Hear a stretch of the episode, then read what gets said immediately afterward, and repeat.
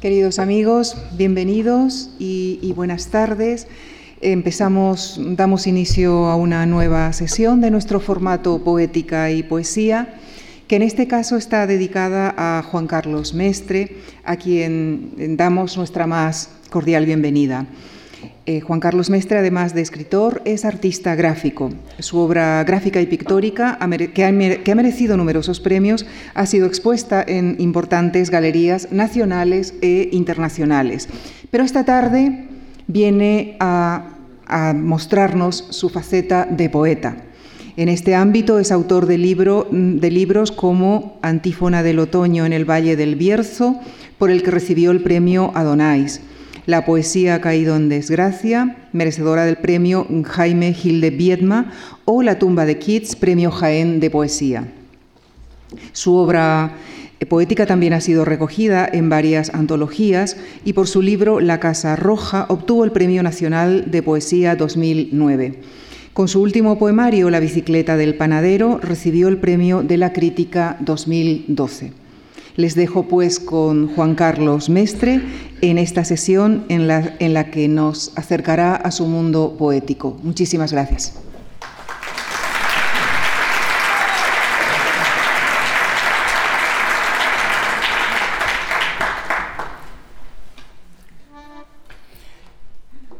Buenas tardes, amigas y amigos. Para empezar, yo debería decir no sé. Debería decir que no sé.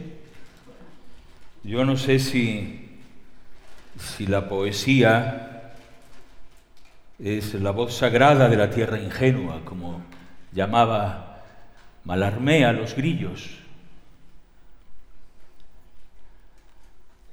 o esos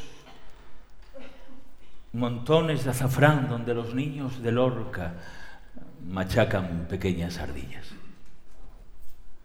Yo no sé si la poesía es algo así como masticar un cangrejo hasta exhalarlo por la punta de los dedos al tocar un piano, como pensaba Lezama Lima. Un caracol nocturno en un rectángulo de agua. ¿Acaso también un enano que sale de un pozo a comer pan por la noche como imaginó Robert Desnos la víspera de su desaparición en el campo de exterminio de Cerín. Pero en cualquier circunstancia, la poesía está ahí para ennoblecer la condición humana, para recordarnos que esa debería ser la aspiración de toda tarea digna de ser llamada arte elogio de la palabra.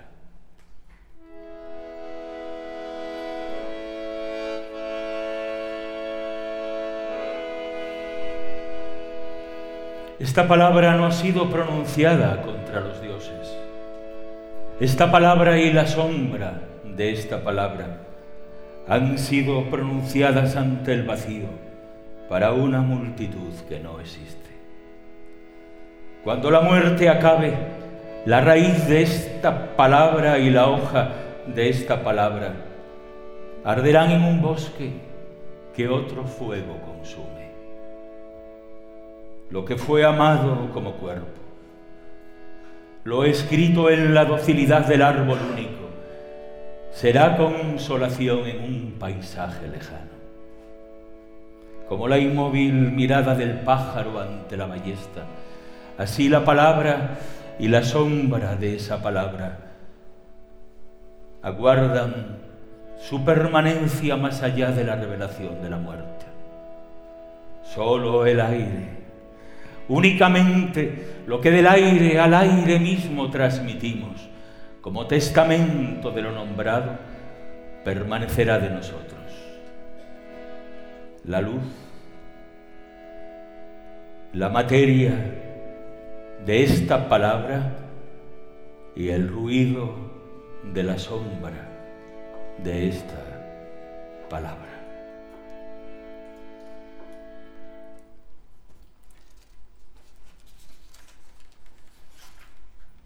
Frente a la esclerosis de la costumbre, la absoluta libertad de, de la creación poética no es otra, pienso yo, que el sueño de la inteligencia.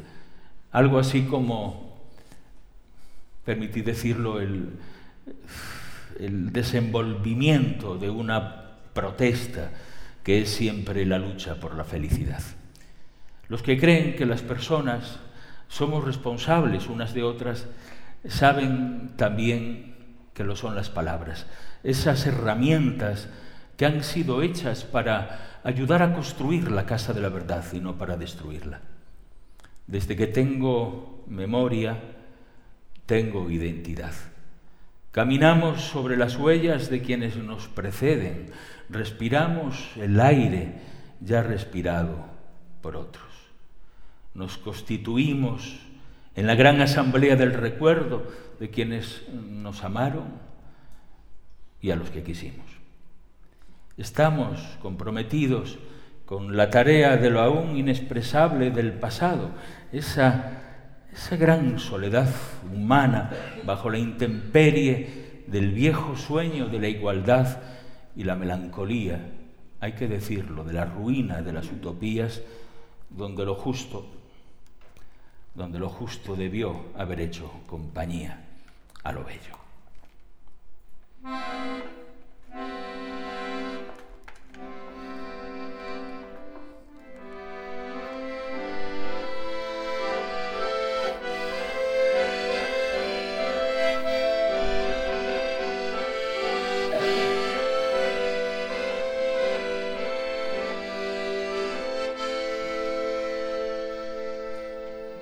Mis antepasados inventaron la Vía Láctea. Dieron a esa intemperie el nombre de la necesidad. Al hambre le llamaron muralla del hambre. A la pobreza le pusieron el nombre de todo lo que no es extraño a la pobreza. Poco es lo que puede hacer un hombre con el pensamiento del hambre apenas dibujar un pez en el polvo de los caminos, apenas atravesar el mar sobre una cruz de palo.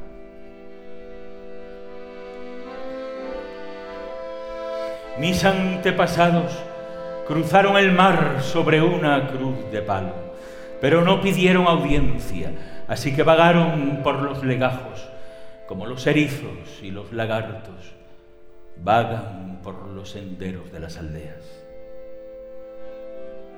Y llegaron a los arenales. En los arenales la tierra es brillante como escamas de pez. La vida en los arenales solo tiene largos días de lluvia y luego largos días de viento. Poco es lo que puede hacer un hombre que solo ha tenido en la vida estas cosas. Apenas quedarse dormido, recostado en el pensamiento del hambre, mientras oye la conversación de los gorriones en el granero. Apenas sembrar leña de flor en las sábanas de los huertos, andar descalzo sobre la tierra brillante y no enterrar en ella a sus hijos.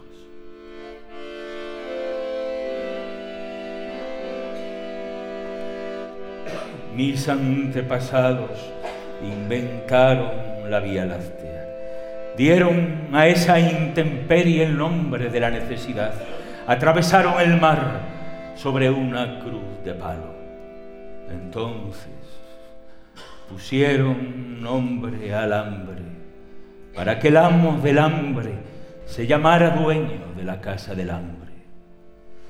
Y vagaron por los caminos, como los erizos y los lagartos vagan por los senderos de las aldeas. Poco, poco es lo que puede hacer un hombre con las migas de la piedad. Comer pan mojado los días de lluvia. a los que luego seguirán largos días de viento y hablar de la necesidad. Hablar de la necesidad, como se habla en las aldeas de todas las cosas pequeñas que se pueden envolver con cuidado en un pañuelo.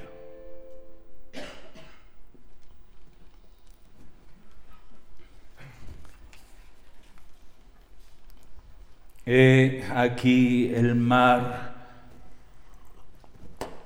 alzado en un abrir y cerrar de ojos de pastor. Es la voz precursora de Juan Larrea, cuando un ciervo de otoño baja a lamer la luna de tu mano. Hay una realidad, amigas y amigos, que creo yo solo existe en el lenguaje, en la memoria definitiva de la poesía como último refugio de la resistencia civil contra la barbarie. Pienso que en cada poema habita un legislador invisible de la conducta humana. Una voz invoca acaso la súbita presencia de una lejanía contra la amnesia.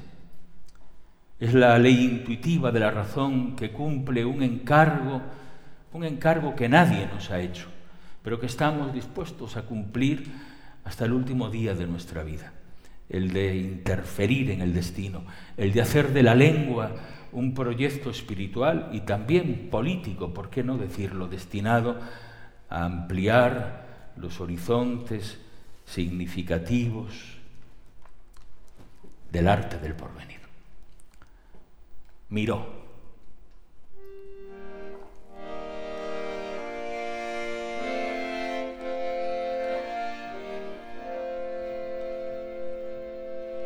Las patatas enterradas en un lienzo de Joan Miró se convierten en pájaros escondidos bajo la lana en el fondo de un tambor.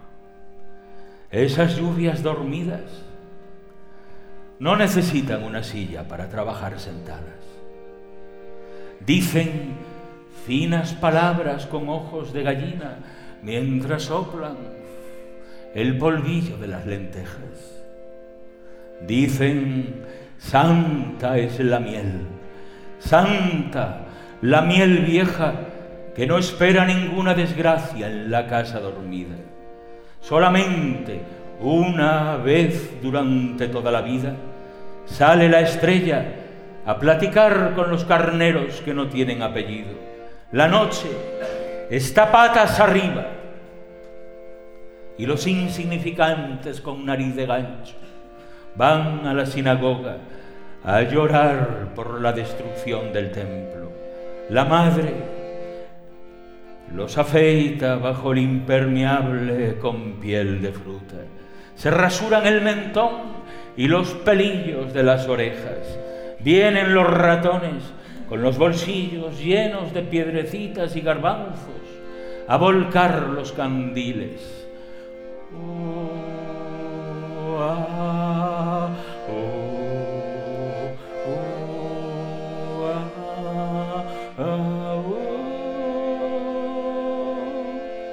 Cómo picotean allí dentro sus blancos zapatos de lejía y azúcar. En la última fila, apoyados en el hombro de la nieve muerta, preguntan, ¿a qué vendrá Pentecostés? A frotar con aceite los huertecillos con baldosas de oro, a amarse bajo las colchas de cama,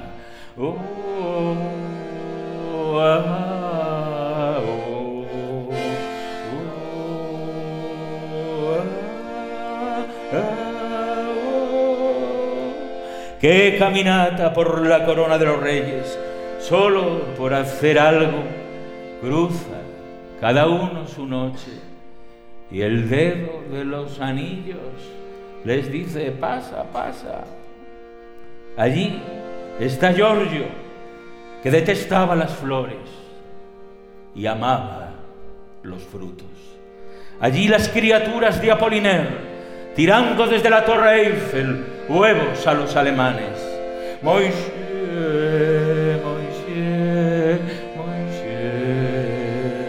Las patatas azules enterradas en los lienzos de Joan Miró lloran porque han perdido los resguardos. ¿Será que lo hacen porque la hermosura no se puede comprar, sino cambiar por otra belleza? La nodriza y el herrero han cerrado sus ojos y ahora se las arreglan sin beber. Sobre el jabón mojado juegan las niñas que han comprado una vela. A la hora de la siesta, las patatas escuchan música y se sirven pastelitos tricolor. Todos los días son el día de todos los santos. Los caballos comen frijoles y las pensiones se llenan por un rato de mujeres y hombres a la manera de Josephine Baker. Amén por los que al mandar las patatas escuchan alguna palabra de su madre. Amén por los que con una mínima inclinación de cabeza dejan a Dios con la boca abierta. La lluvia no tiene dinero, los corderos no tienen dinero, los fuegos artificiales no tienen dinero. Igual desciende la bendición sobre sus propósitos. Igual el ruiseñor mira la trompeta por el rabillo del ojo y las esposas y los huéspedes de la revolución industrial se quedan pensativos.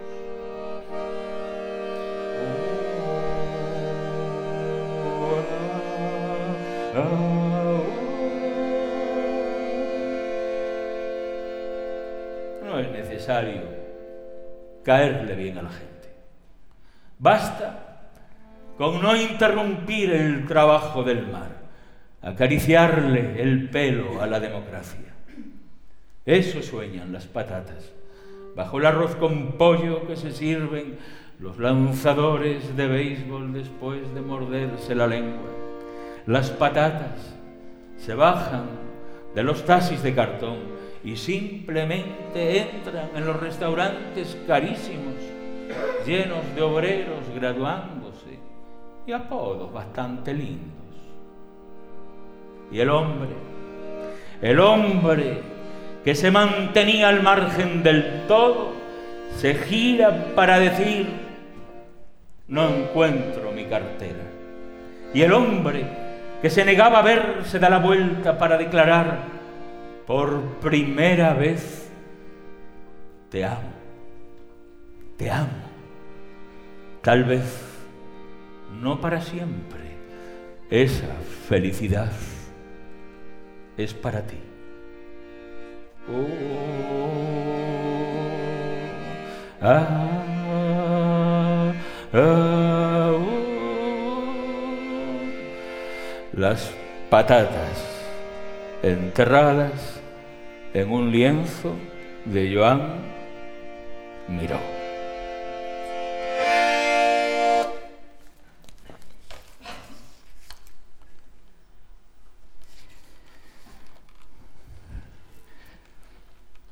No ignoro, no ignoro las razones por las que comencé a escribir.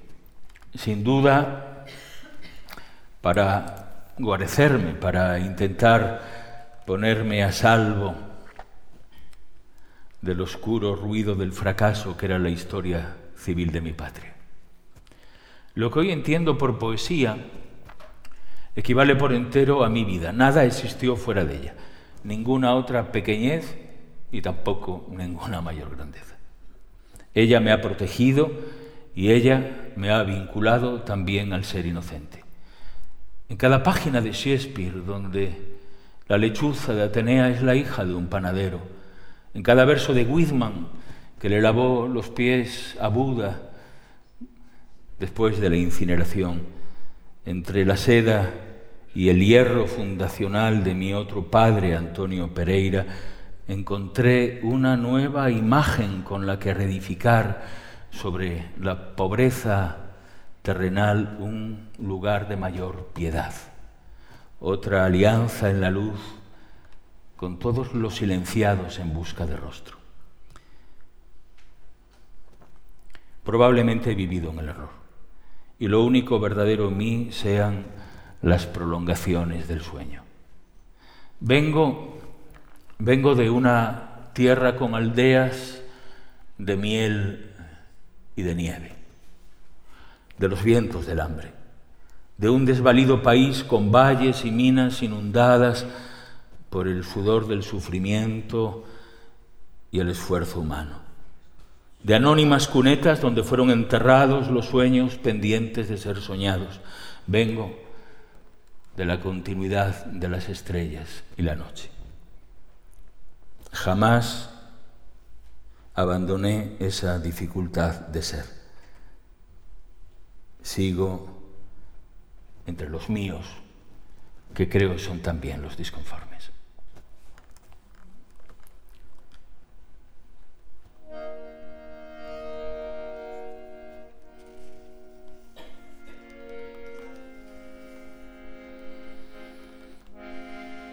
Yo tenía una libélula en el corazón, como otros tienen una patria a la que adulan con la semilla de los ojos. Verdaderamente, las especies de la verdad son cosas difíciles de creer. Extraños seres petrificados en la ternura, como benignos nódulos en la perfección de los huesos. En aquel tiempo yo tenía el sueño de una libélula entre los juncos de la razón. Cansadas como paraguas cerrados, recogía las maderas auditivas de un mar inexistente y con ellas construía algo parecido a una casa. En aquellos días, algo parecido a una casa eran las conversaciones. Palabras relacionadas con la pestaña premonitoria, gatos en los cerezos. Yo desconocía los vínculos y toda oscuridad era para mí un obsequio un rumor de la eternidad que se prestaba como cuerpo desnudo a mi mano. No era la boca del amor la que respiraba ese óxido, sino la imaginación del amor, como un sastre con pantalones verdes, el día de la felicidad. Verdaderamente, las especies de la verdad son cosas difíciles de creer. La ilusión del hombre es una luz que llega desde lo desconocido, mas no es él el dueño de esa invención, sino el ruido de un rumor prestado, la cámara del que guarda su placer en ella. Yo tenía la costura de una libélula en el corazón, pero las hojas cerebrales hacían crecer mis manos hacia adentro, en busca de una palanca con la que desalojar la piedra del miedo. Sin esfuerzo, comencé a llorar al revés, a confundir los sentidos que guían la gota gramática hacia una lengua extranjera. Antes de que me tomaran por un extraño, ya que yo no era el dueño de esa invención. Me alejé del optimismo, de ser entendido por más de dos. Y comencé a oír mis propias palabras como martillazos retumbando en un espacio vacío. Era como si el tiempo hubiera dejado de durar. Era como si todas las obras imaginadas por un ciego se derritiesen al tacto, como si la langosta hubiera descendido sobre los campos del Espíritu. Yo solo tenía una libélula en el corazón, como otros son hermanos del vértigo y llevan la horta de las constelaciones acogida en sus sienes. Está bien, está bien. Las especies de la verdad son cosas difíciles de creer. Es probable que la invisibilidad y estos hechos solo guarden relación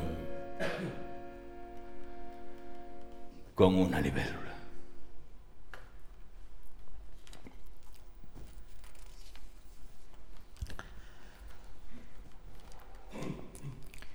Yo no he elegido la forma de mis sentimientos, queridas amigas y amigos, sino el modo, el modo de refutar la indiferencia cuando no la conformidad de tantos ante los dogmas del mal.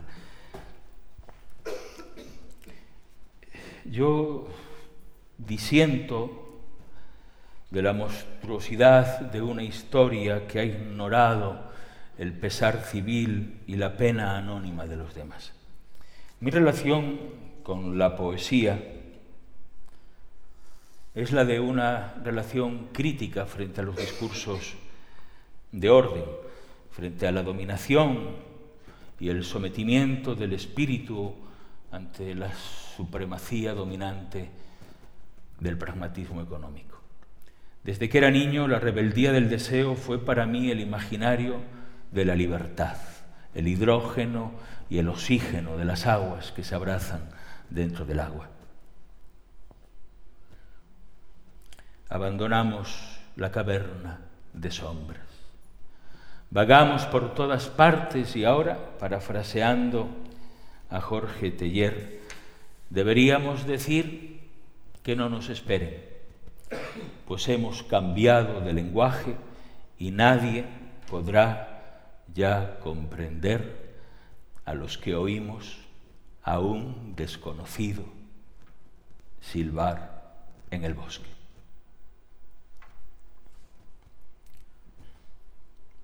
Enigma. Entró la cabeza sedienta en la casa de las putas. Allí estaba Rambo con la pata atada como una gallina y la cabeza desnuda estaba Rambo, carcomido como una canoa y con la lengua fuera. Nada le dije. ¿Qué cosa deshilachada le iba a decir yo a Rambo? La verdad, pude haberme hecho pasar por ti, pero no lo hice. Pude hacerme pasar por él, te juro, me sobraba el talento. Discreto, en un rinconcito estaba el bicho de Rambo con la pata atada como una gallina y la cabeza desnuda. No demasiado guapo, eso sí dispuesto a ponerse violento. Era como un santo enfermo estorbando en medio del altar. Como amante, no creo que hubiera dado más juego que una monja. Feroso, con las uñas sucias y oliendo como una lata de petróleo. Rambó en persona, espantando las moscas de la rosa podrida. No tuve valor de pasarle el libro que acababa de presentar a un concurso. Lo noté atemorizado con los turistas y con los hombres que nacen viejos. No sé qué hacía toda esa gente lúgubre escuchando a Rambo con la pata atada como una gallina y la cabeza desnuda. Yo había perdido a mi amor y buscaba a la bella durmiente. Yo le rehusé la mirada, no fuera a ser que me lanzase el machete. con los ojos cerrados Rambo podía dar en el blanco a cinco kilómetros, con los ojos abiertos, te metía la espada hasta la empuñadura. Yo, yo era hijo de un padre alcohólico y de madre desconocida. Me sudaban las manos al verlo rodeado de delincuentes y saltimbanquis. No me atreví a pedirle un prólogo para el libro con el que acababa de perder un concurso. Respiraba fatigosamente, como una cama arrugada tras las persianas bajadas. Estaba sentado cerca del espejo donde las chicas amables se retocan los pómulos, con la pata atada como una gallina y la cabeza desnuda. Callar es bueno, pero una sola palabra suya bastó para enfermarme.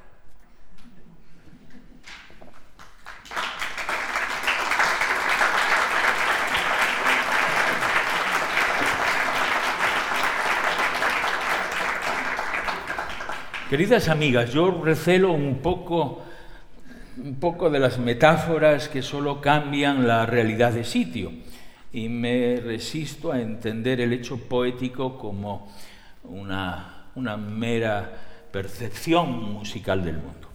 Intuitivamente prefiero la mudanza, el desafío de la conciencia involucrada en los hechos de la contemporaneidad. Eh, si fue, tengo que decirlo, si fue el exterminio, el exterminio de la conciencia lo que se perseguía en Auschwitz, no ha de ser la fosilización de las cenizas de lo maravilloso lo que esperen de nosotros los habitantes del futuro. La pregunta no es, no fue nunca, si será posible, si es posible escribir poesía después de Auschwitz, sino el modo en que debemos hacernos cargo de aquella ruina, el cómo desmontar lo que posibilitó tal fracaso de la civilización. Reconstruir la naturaleza sagrada de la condición humana. Sí, volver a pronunciar esas palabras que parecen olvidadas, la honestidad del pensamiento crítico, la consideración hacia el que difiere, el respeto al diferente, la honra del extranjero, la estima de las personas y también, hay que decirlo, del resto de las criaturas para las que hemos convertido el planeta Tierra literalmente en un infierno.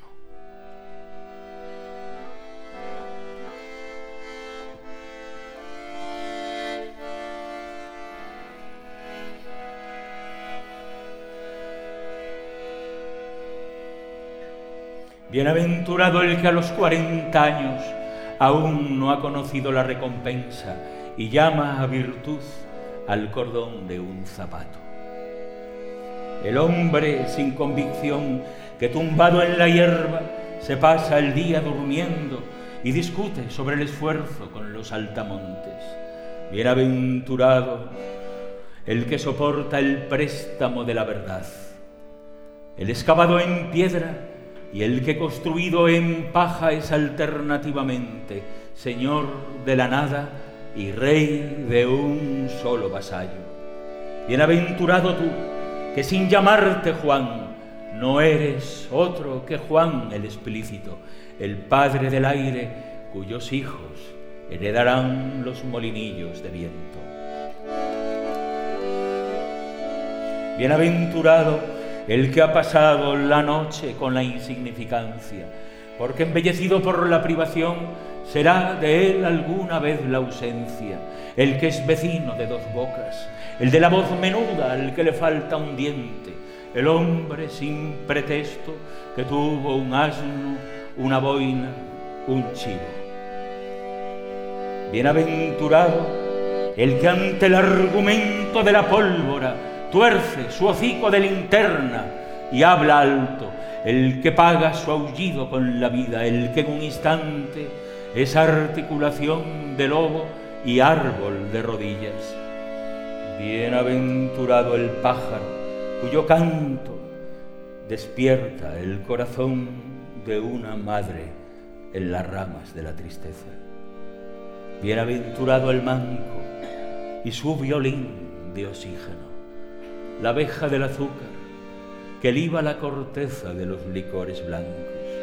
Bienaventurado el viajero que vaga en lo concéntrico y traduce el límite, la fertilidad del sacrificio la teología de las medallas de la luna. Bienaventurado el que migra al borde de su amor, porque de él será la extraña fruta del animal del sábado. Bienaventurado el esqueleto de Rambo y su pájaro influyente, único héroe en el festín del cráneo.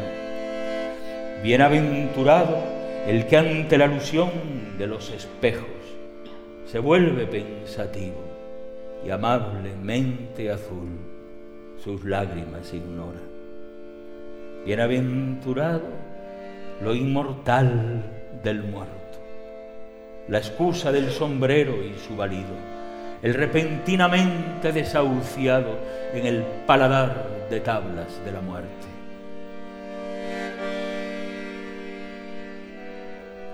Bienaventurada la golondrina de madera que le late al niño antes de conocer el sexo. Bienaventurado el aire de la soledad del péndulo, el manso bajo el sol y la virtud del ciego, la esponja que da de cantar su lluvia a la garganta. Bienaventurado el que apoyado en su bastón está toda la noche ahí y es piedra de la edad es piedra de la luz, los dos ojos del pájaro en el collar del cero. Bienaventurado el astro que ignora su caballo y ha cerrado el párpado, la lepra que arde en las arterias, la sal del paraíso. Bienaventurado. Bienaventurado el que condensa lutos negros porque de él será la última soga del relámpago, el primer peldaño en la escalera del descendimiento.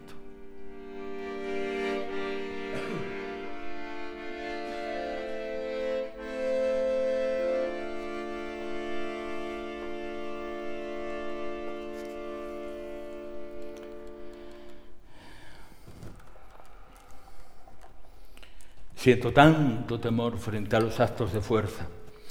El, poeta contemporáneo, desde la caída de las lágrimas de Duchamp a la tumba en el muro de la mezquita donde rejuvenece Góngora,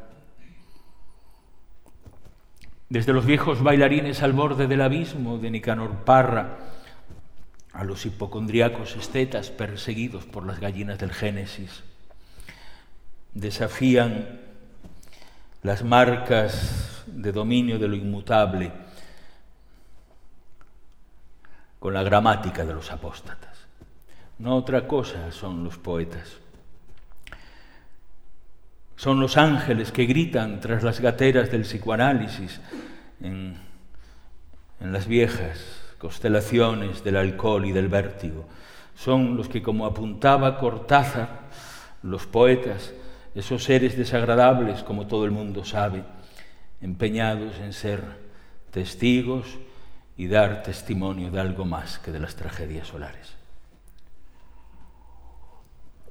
He estado enfermo, he estado enfermo toda mi vida y no pido más que continuar estándolo, escribió Antonín Artaud y alguien acaba de entender entonces que la espantosa belleza tampoco era el camino. Tal vez, eso sí, palabras civiles para después del tiempo, según lo enunciado ante el mar de la imaginación por Rafael Pérez Estrada. ¿Acaso un lugar donde donde no van a parar los cobardes en la iluminadora ética de Antonio Gamoneda. Dos designaciones excepcionalmente estéticas y emotivas en mi vida. Página con perro.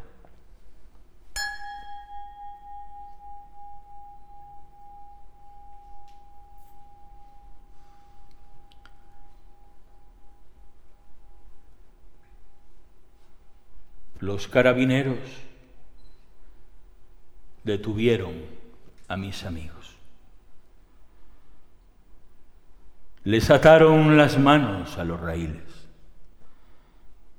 Me obligaron, como se obliga a un extranjero, a subir a un tren y abandonar la ciudad.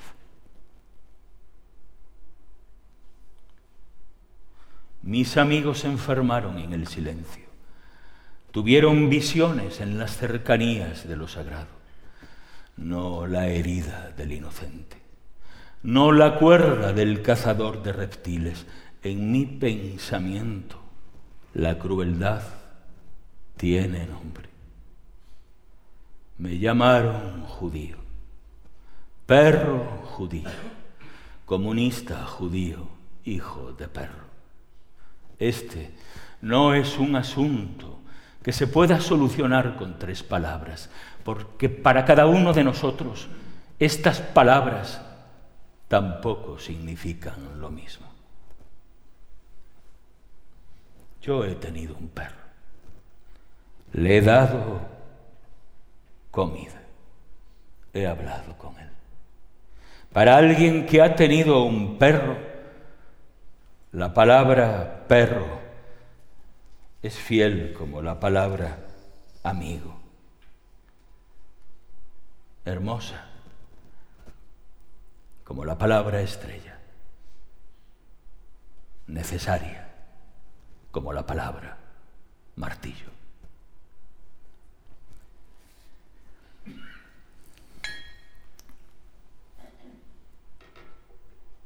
Indaga el Indaga, creo yo, el habla poética más allá de la mansedumbre y la contemplación ornamental que ha situado la disputa, hay que decirlo, por los derechos civiles y la dignidad humana fuera de la historia.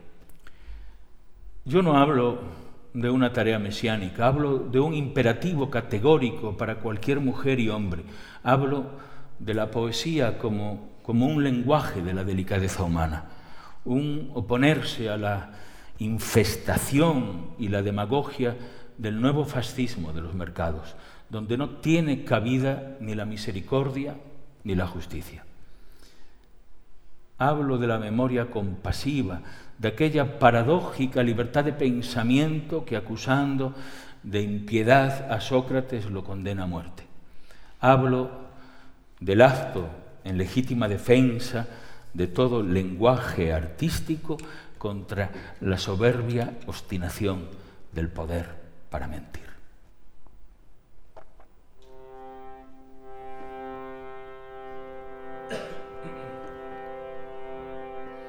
He leído durante toda la noche el discurso sobre la dignidad del hombre de Pico de la Mirandola.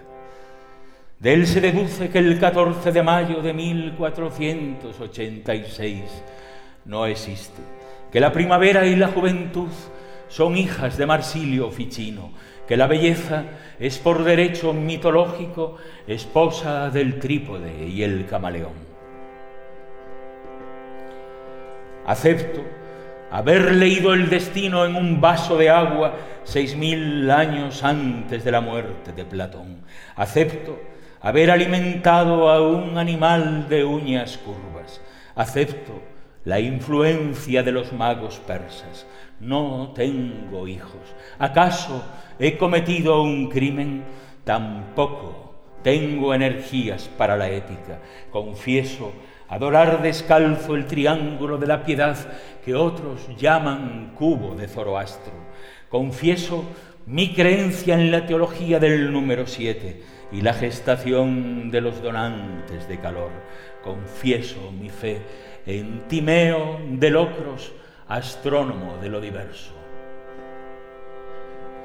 He leído durante toda la noche el árbol de la conjetura. De sus frutos he traído a mi casa la escalera circular junto a la que Jacob tuvo un sueño y el testimonio de la naturaleza terrestre de todas las piedras. Asumo haber prestado atención a lo que impide. Asumo la visitación del pródigo y la música de las esferas. Asumo no haber dejado escrito nada que no me haya sucedido en el futuro. He leído durante toda la noche el discurso sobre la dignidad del hombre. De él se deduce la aritmética del mar y la ley bajo la corteza de la encina. De él se deduce el río de la ciencia y la golondrina de los caldeos. De él se deduce la inexistencia de la muerte y la fecundidad de lo discutible.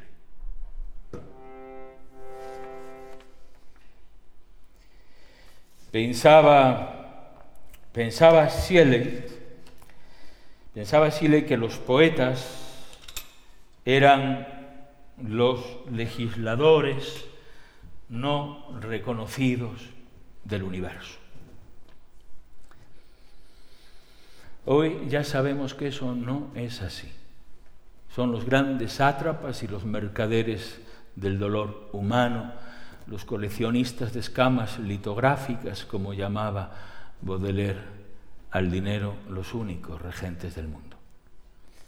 ¿Acaso le quede aún a los poetas otra posibilidad, la de convertirse en los intermediadores, en los legisladores de lo invisible, los que aún puedan volver a poner en pie las palabras, la voluntad de diálogo que nos devuelva a los grandes días de la esperanza, la voz que enuncie como un principio el soy inocente, tengo derechos, no me mates.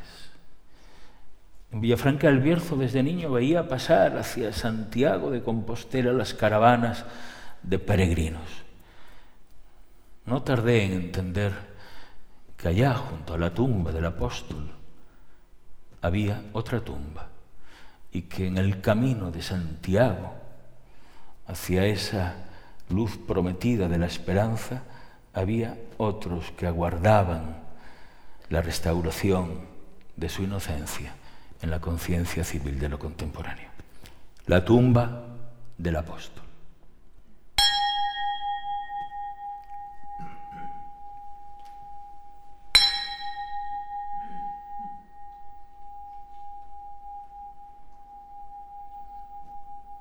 Esta no es la sabiduría que desciende de arriba, sino la tierra de los bautizados en su propia sangre, los arrancados del tiempo de los vivos según el libro de los hechos. Santiago el de Cebedeo, hermano del evangelista, asesinado hacia el 44 por Herodes Agripa. Pilar Martínez, soltera, 31 años, costurera, vecina de Lugo. Eduardo Puente, panadero, encontrado muerto en el lugar llamado La Amanecida. Jesús Regueiro Bueno, presidente del Sindicato de Constructores de Calzado en aquellos días, como ovejas llevadas al matadero, como corderos mudos delante de los trasquiladores. Juan Jesús González Fernández, 40 años, poeta, natural de Cuntis, fundador de la Unión Socialista Gallega. Julio Silva, barbero, y Massimino Martínez, trabajador ferroviario. Un muchacho de Tordola llamado Juan Varela, de 16. Muertos de peritonitis por perforación. Hemorragia interna producida por arma de fuego. Destrucción orgánica del cerebro. Ciertamente, no era esa la sabiduría que desciende de arriba sobre los testigos de la transfiguración. David Mariño, Elías, jornalero, Paulino, mecanógrafo, Ángel da Pena, rozado, viudo, 66 años, José Pérez, ojalatero, Emilia Sende Monteiro, sirvienta, a los 48, Ramón el de la fraternidad y Vicente el fotógrafo, Jesús, Rodrigo, Manuel del Río, albañil, maestro, barbero, Amador Prieto, de 32, y María Castro, de 27, ambos solteros. Fusilados por decisión del Tribunal Militar de Santiago de Compostela en julio del 36. En aquel tiempo, dijo Santiago, pescador de Galilea, primogénito de Salomé, llamado por Cristo Hijo del Trueno. Podéis atar mis manos, pero no mi bendición ni mi lengua.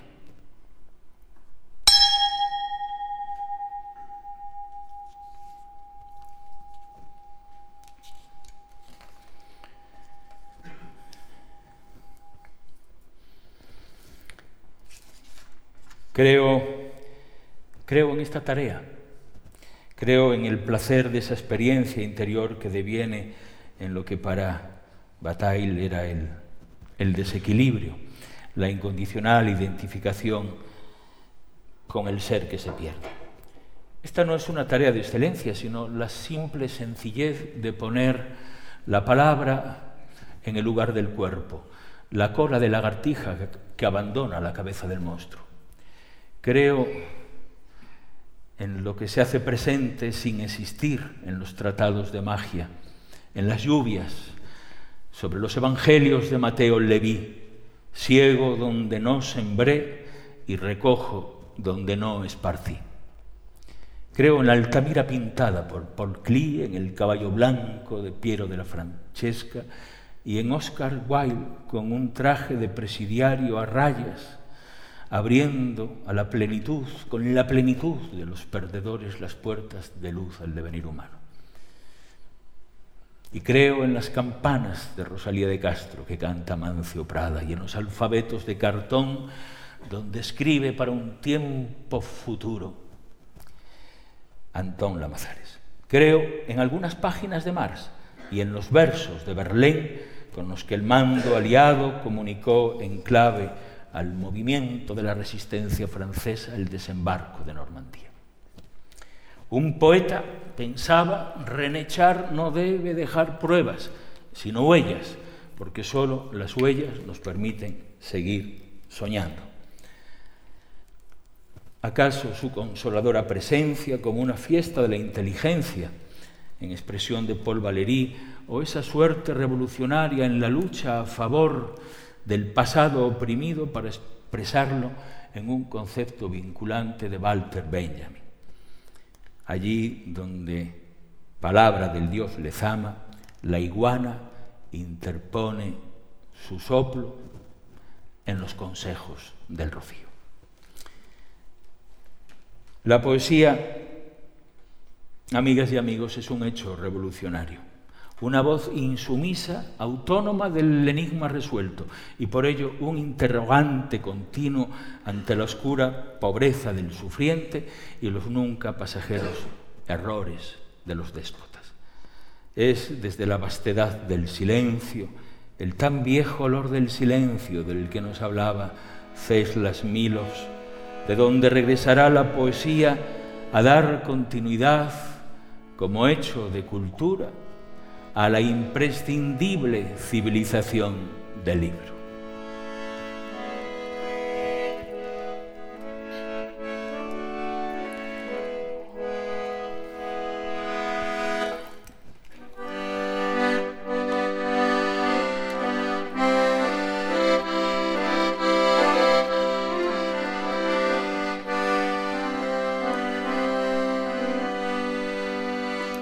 todos los libros llenos de palabras, y todos los calendarios llenos de días, y todos los ojos llenos de lágrimas.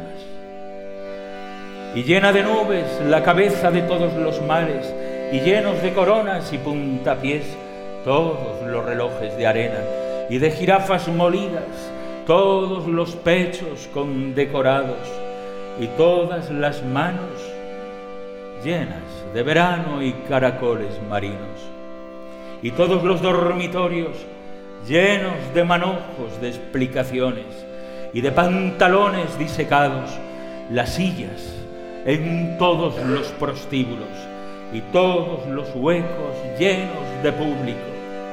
Y todas las camas llenas de electrocutados y todos los animales llenos de espíritu y pánico y de feroces gritos, los árboles en todos los aserraderos y todos los tribunales llenos de testimonios y todos los sueños llenos de sacacorchos y llenas de chicas todas las estrellas y todos los libros llenos de palabras y todos los calendarios llenos de días y todos los ojos llenos de lágrimas y todas las peceras y todos los pupitres y todas las cenas íntimas y todos los razonamientos llenos de indudables edificios y toda la primavera llena de moscas y crisantemos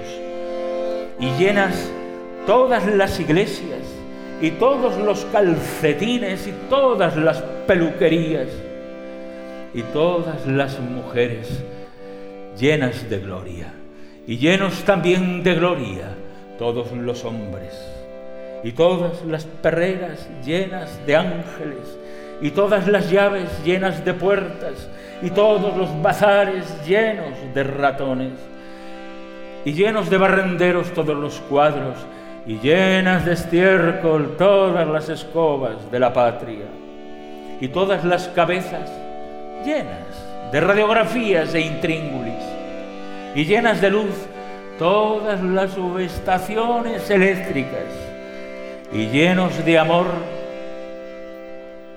todos los maricomios y todos los cementerios llenos, llenos de salvavidas.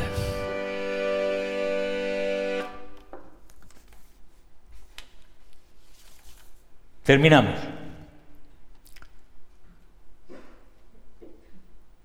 Ahí dejo estas palabras que no estaban en el mundo. Escribió con tinta terrenal Jorge Oteiza y fundó un mundo nuevo en cada piedra. No, no creo posible una poesía sin ideas. Creo en su contingencia libertadora, en su capacidad transformativa de la conciencia de las sociedades. Creo en ese algo indeterminado y benéfico que implica a sus hablantes en el proyecto sin más propósito que el de la repoblación espiritual del mundo.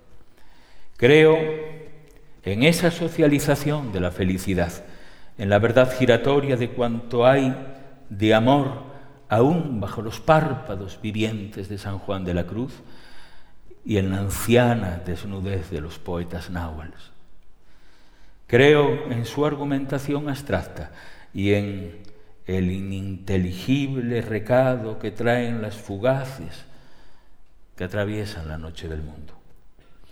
Pienso en la catarsis consoladora de cuanto significa la interpretación de los sueños y en la aldea moral de los que ya solo viven en el aire. Pienso, pienso en la vergüenza histórica de los crímenes civiles y en la repugnante abyección de los totalitarismos. Y pienso en la criminalidad económica. Pienso en los que están solos y en los que, a pesar de débiles, aún sostienen con fuerza la idea hecha solo con palabras de que algún día las estrellas serán para quien las trabaja.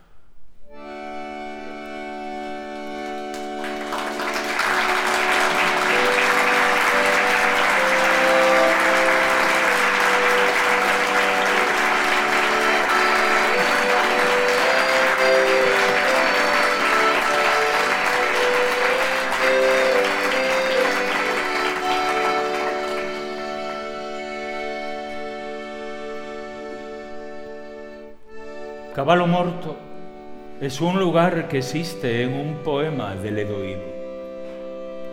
Un poema de Ledo Ivo es una luciérnaga que busca una moneda perdida.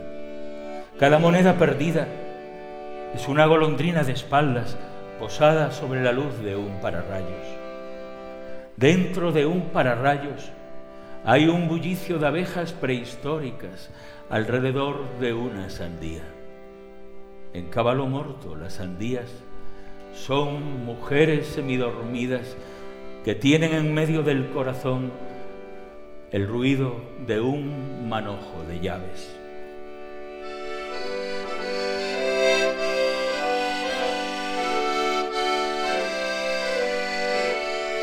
Caballo Morto es un lugar que existe en un poema de Ledo Ivo. Ledo Ivo es un hombre viejo que vive en Brasil y sale en las antologías con cara de loco. En Caballo Morto, los locos tienen alas de mosca y vuelven a guardar en su caja las cerillas quemadas, como si fuesen palabras rozadas por el resplandor de otro mundo. Otro mundo es el fondo de un vaso, un lugar donde lo resto tiene forma de herradura y hay una sola calle forrada con tela de gabardina.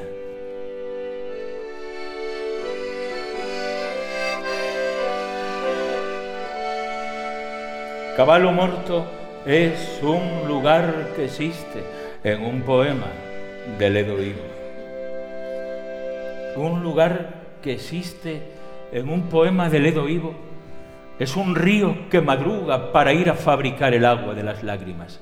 Pequeñas mentiras de lluvia heridas por una púa de acacia. En caballo muerto, los aviones atan con cintas de vapor el cielo como si las nubes fuesen un regalo de Navidad. Y los felices y los infelices suben directamente a los hipódromos eternos por la escalerilla del anillador de gaviotas.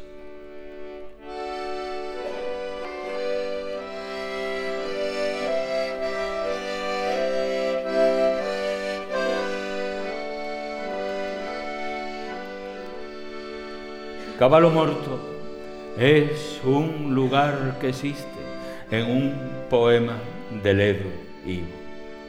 Un poema de Ledo Ivo es el amante de un reloj de sol que abandona de puntillas los hostales de la mañana siguiente. La mañana siguiente. Es lo que iban a decirse aquellos que nunca llegaron a encontrarse. Los que aún así se amaron y salen del brazo con la brisa del anochecer a celebrar el cumpleaños de los árboles y escriben partituras para el timbre de las bicicletas.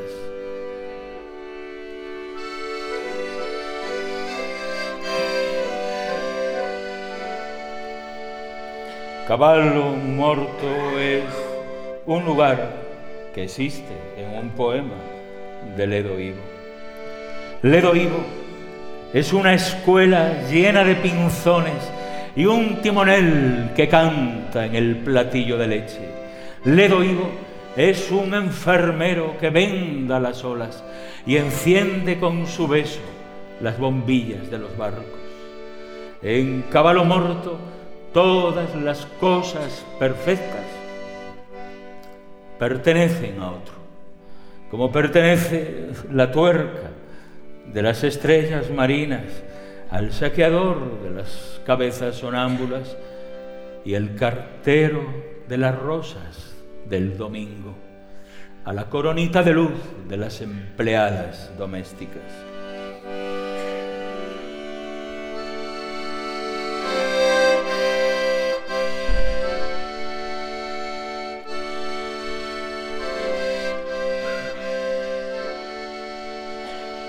Caballo Muerto es un lugar que existe en un poema de Ledo en Caballo Morto, cuando muere un caballo, se llama al Ledo Ivo para que lo resucite. Cuando muere un evangelista, se llama al Ledo Ivo para que lo resucite. Cuando muere Ledo Ivo, llaman al sastre de las mariposas para que lo resucite. Háganme caso. Los recuerdos hermosos son fugaces como las ardillas. Cada amor que termina es un cementerio de abrazos. Y caballo muerto, caballo muerto es un lugar que no existe.